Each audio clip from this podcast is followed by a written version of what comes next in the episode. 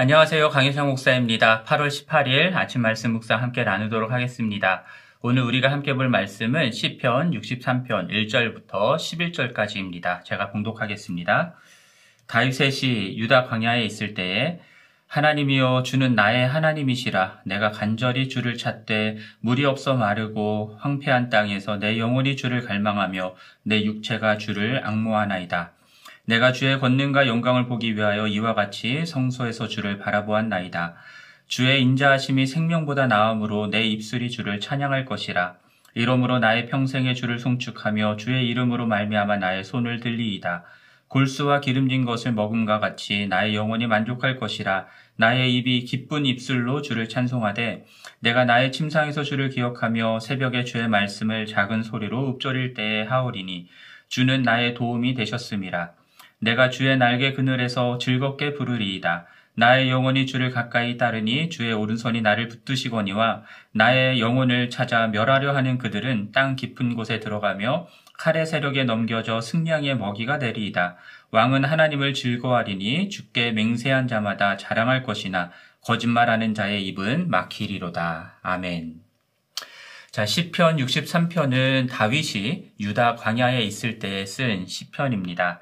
어, 시편을 묵상할 때에는 저자가 처해 있는 상황이 어떠한지를 우리가 잘 이해하는 것이 중요한데요. 유다 광야에 있을 때 썼다라고 하는 그 사실이 다윗이 처해 있는 상황을 우리들에게 잘 알려주는 하나의 힌트가 됩니다. 광야는 낮에는 무지하게 뜨겁고 밤에는 또 무지하게 추운 그래요. 그리고 생명체의 흔적이라고는 찾아보기가 힘든 그러한 황폐한 어, 땅입니다. 오늘 본문 1절에서도 물이 없어 마르고 황폐한 땅이다라고 말하고 있죠. 특별한 상황이 없었다면 다윗이 그러한 황폐한 땅에 있을 리가 없습니다. 어, 9절 말씀을 보면은 다윗의 영혼을 찾아 멸하려 하는 그들에게 쫓겨서 광야에 머물러야 했다라는 사실을 우리가 알 수 있게 됩니다. 사무엘 상하 말씀을 통해서도 우리가 이러한 상황에 다윗이 처해 있었다라는 사실들을 어, 알 수 있습니다. 자, 그렇게 자신을 죽이려고 하는 대적들을 피해서 지금 물이 없어 마르고 황폐한 땅에서 힘겹게 지, 지내야 하는 그런 다윗의 상황을 우리가 상상해 보기를 바랍니다. 어, 혹 여러분의 삶에서도 이렇게 황폐한 땅에 거할 수밖에 없었던 어, 그런 시절이 있지는 않았는지 한번 생각해 봤으면 좋겠습니다. 물론 정도가 다르기는 하겠죠. 하지만 모두 다 이렇게 어려운 시절들을 다 겪어 보셨으리라 생각합니다. 자, 그러한 시절을 지날 때에는 몸도 힘들고 마음도 힘들고 그래서 마음이 막 쭈글, 쪼그라들어서 모든 것이 다 싫고 귀찮고 짜증나고 하나님이 함께 하시고 도와주신다라고는 하는데 왜 내 삶은 이렇게 흘러가는지 도저히 이해도 되지 않고 또 하나님이 함께 하신다고 하는데 그런지도 잘 모르겠고 그런 상황 속에서 옆에서 누군가 하나님이 도와주셔 하나님께 기도해봐 라고 말을 하면 짜증이 훅 올라오죠. 자, 누가 기도하지 않아서 그렇게 됐겠습니까? 기도해도 응답하지 않으니까 하나님이 계신지 모르겠어 지는 것이죠.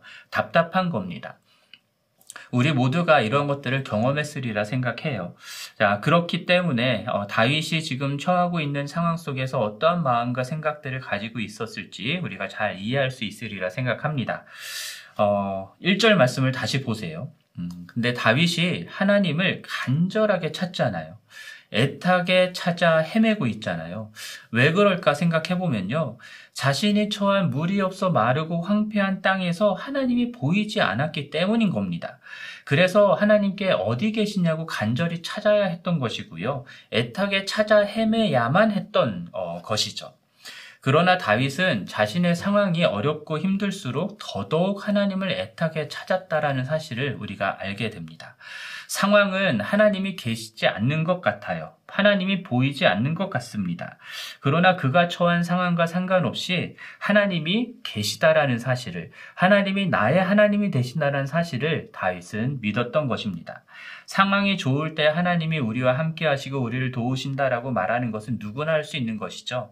하지만 진정한 믿음은 상황이 좋지 않을 때, 우리 눈앞에 펼쳐지는 상황이 그렇지 않을 때 하나님이 여전히 계시다라는 것을 믿는 것이고 그분을 찾는 것이 진정한 믿음이다라고 할 수 있습니다.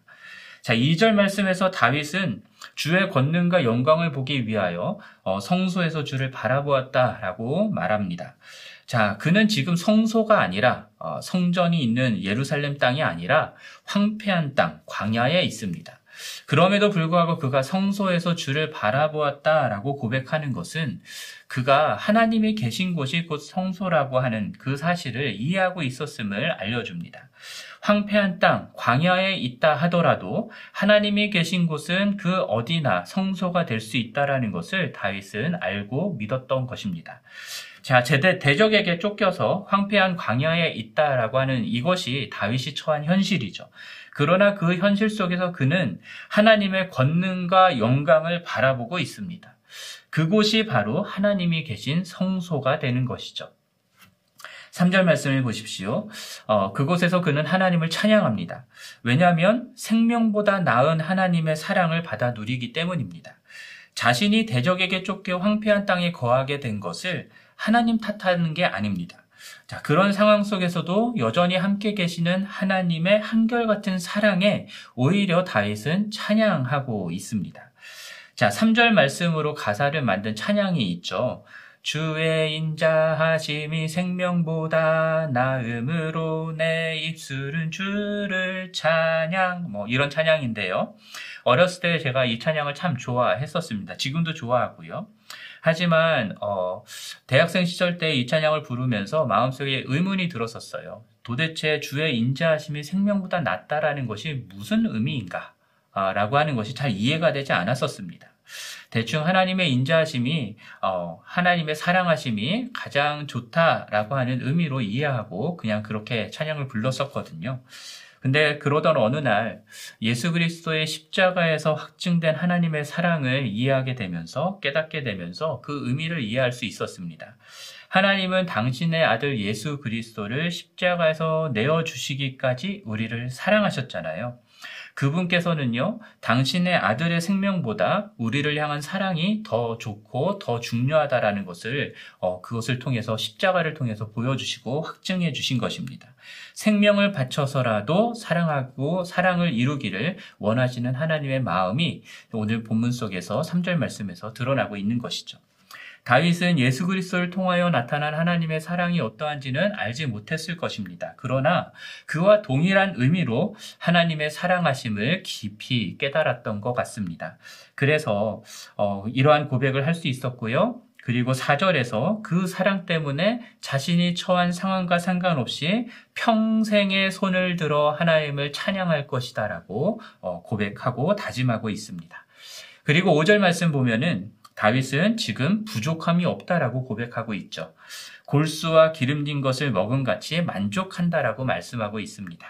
자, 광야에서 마실 물도 없는데, 어, 먹을 것도 없는데, 어, 떻게 이렇게 만족하겠습니까?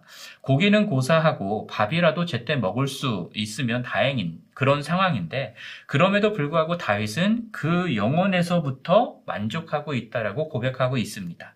왜냐하면 그에게는 하나님의 생명보다 나은 사랑이, 한결같은 사랑이 있었기 때문입니다.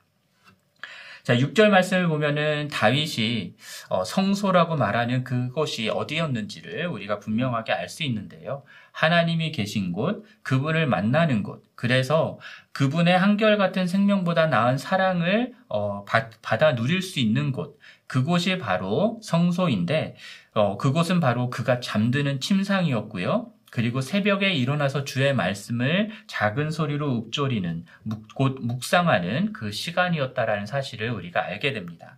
말씀을 묵상하는 시간, 말씀을 묵상하는 자리, 그곳이 곧 하나님을 만나고 그분의 생명보다 나은 한결같은 사랑을 받아 누리며 그리고 그 하나님께 합당한 찬양을 올려드리는 성소가 된 것입니다. 자, 말씀을 묵상한다라고 하는 것은 단순히 성경 구절을 읽고 마음에 와닿는 교훈을 얻고 그렇게 살아야지 다짐하는 차원을 뛰어넘습니다.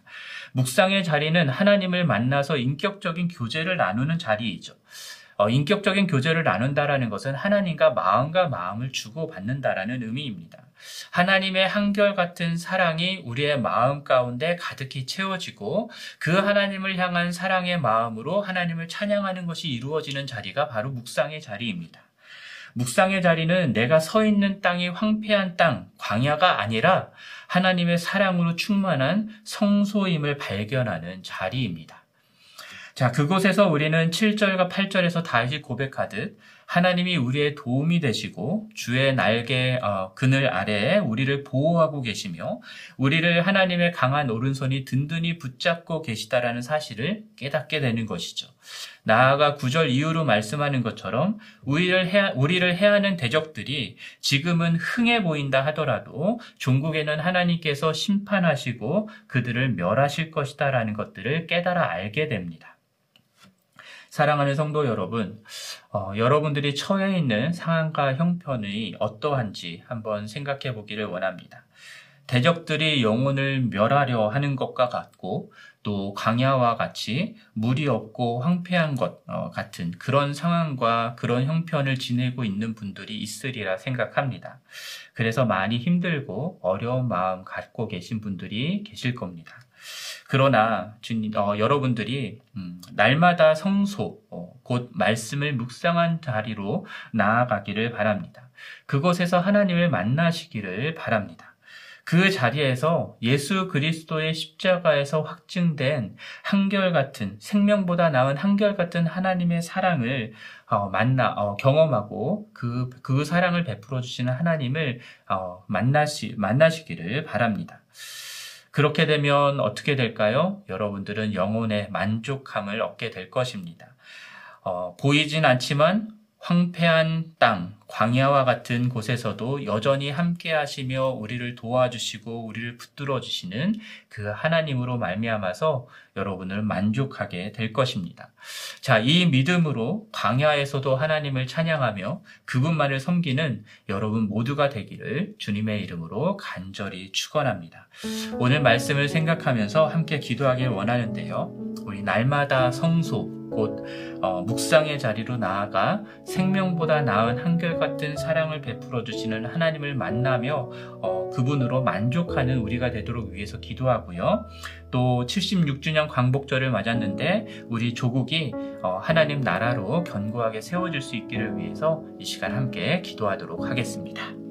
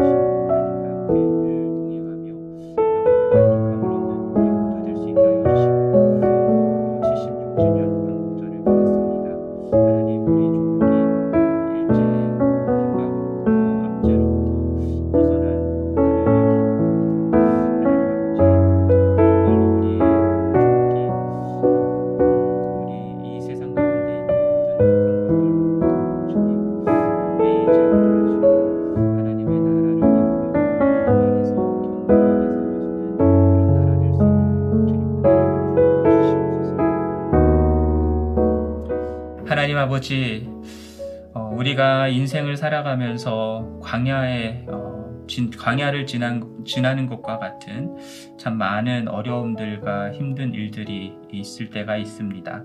그러한 시절을 지낼 때가 있습니다.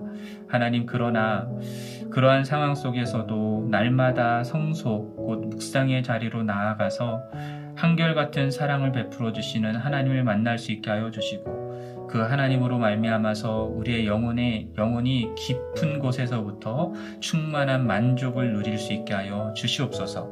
하나님 음, 주님께서 은혜를 베풀어 주셔서 어, 우리 나라를 지켜주시고 이끌어 주셔서 감사합니다. 하나님, 우리 조국을 기억하여 주시고, 어, 우리 조국의 모든 교회들을 기억하여 주시고, 우리 조국이 하나님의 은혜 안에서 견고하며 흔들리지 않는 나라로 세워질 수 있도록 주님 은혜를 베풀어 주시옵소서. 주님께 모든 것들을 의지하오며 예수 그리스도의 이름으로 기도합니다. 아멘.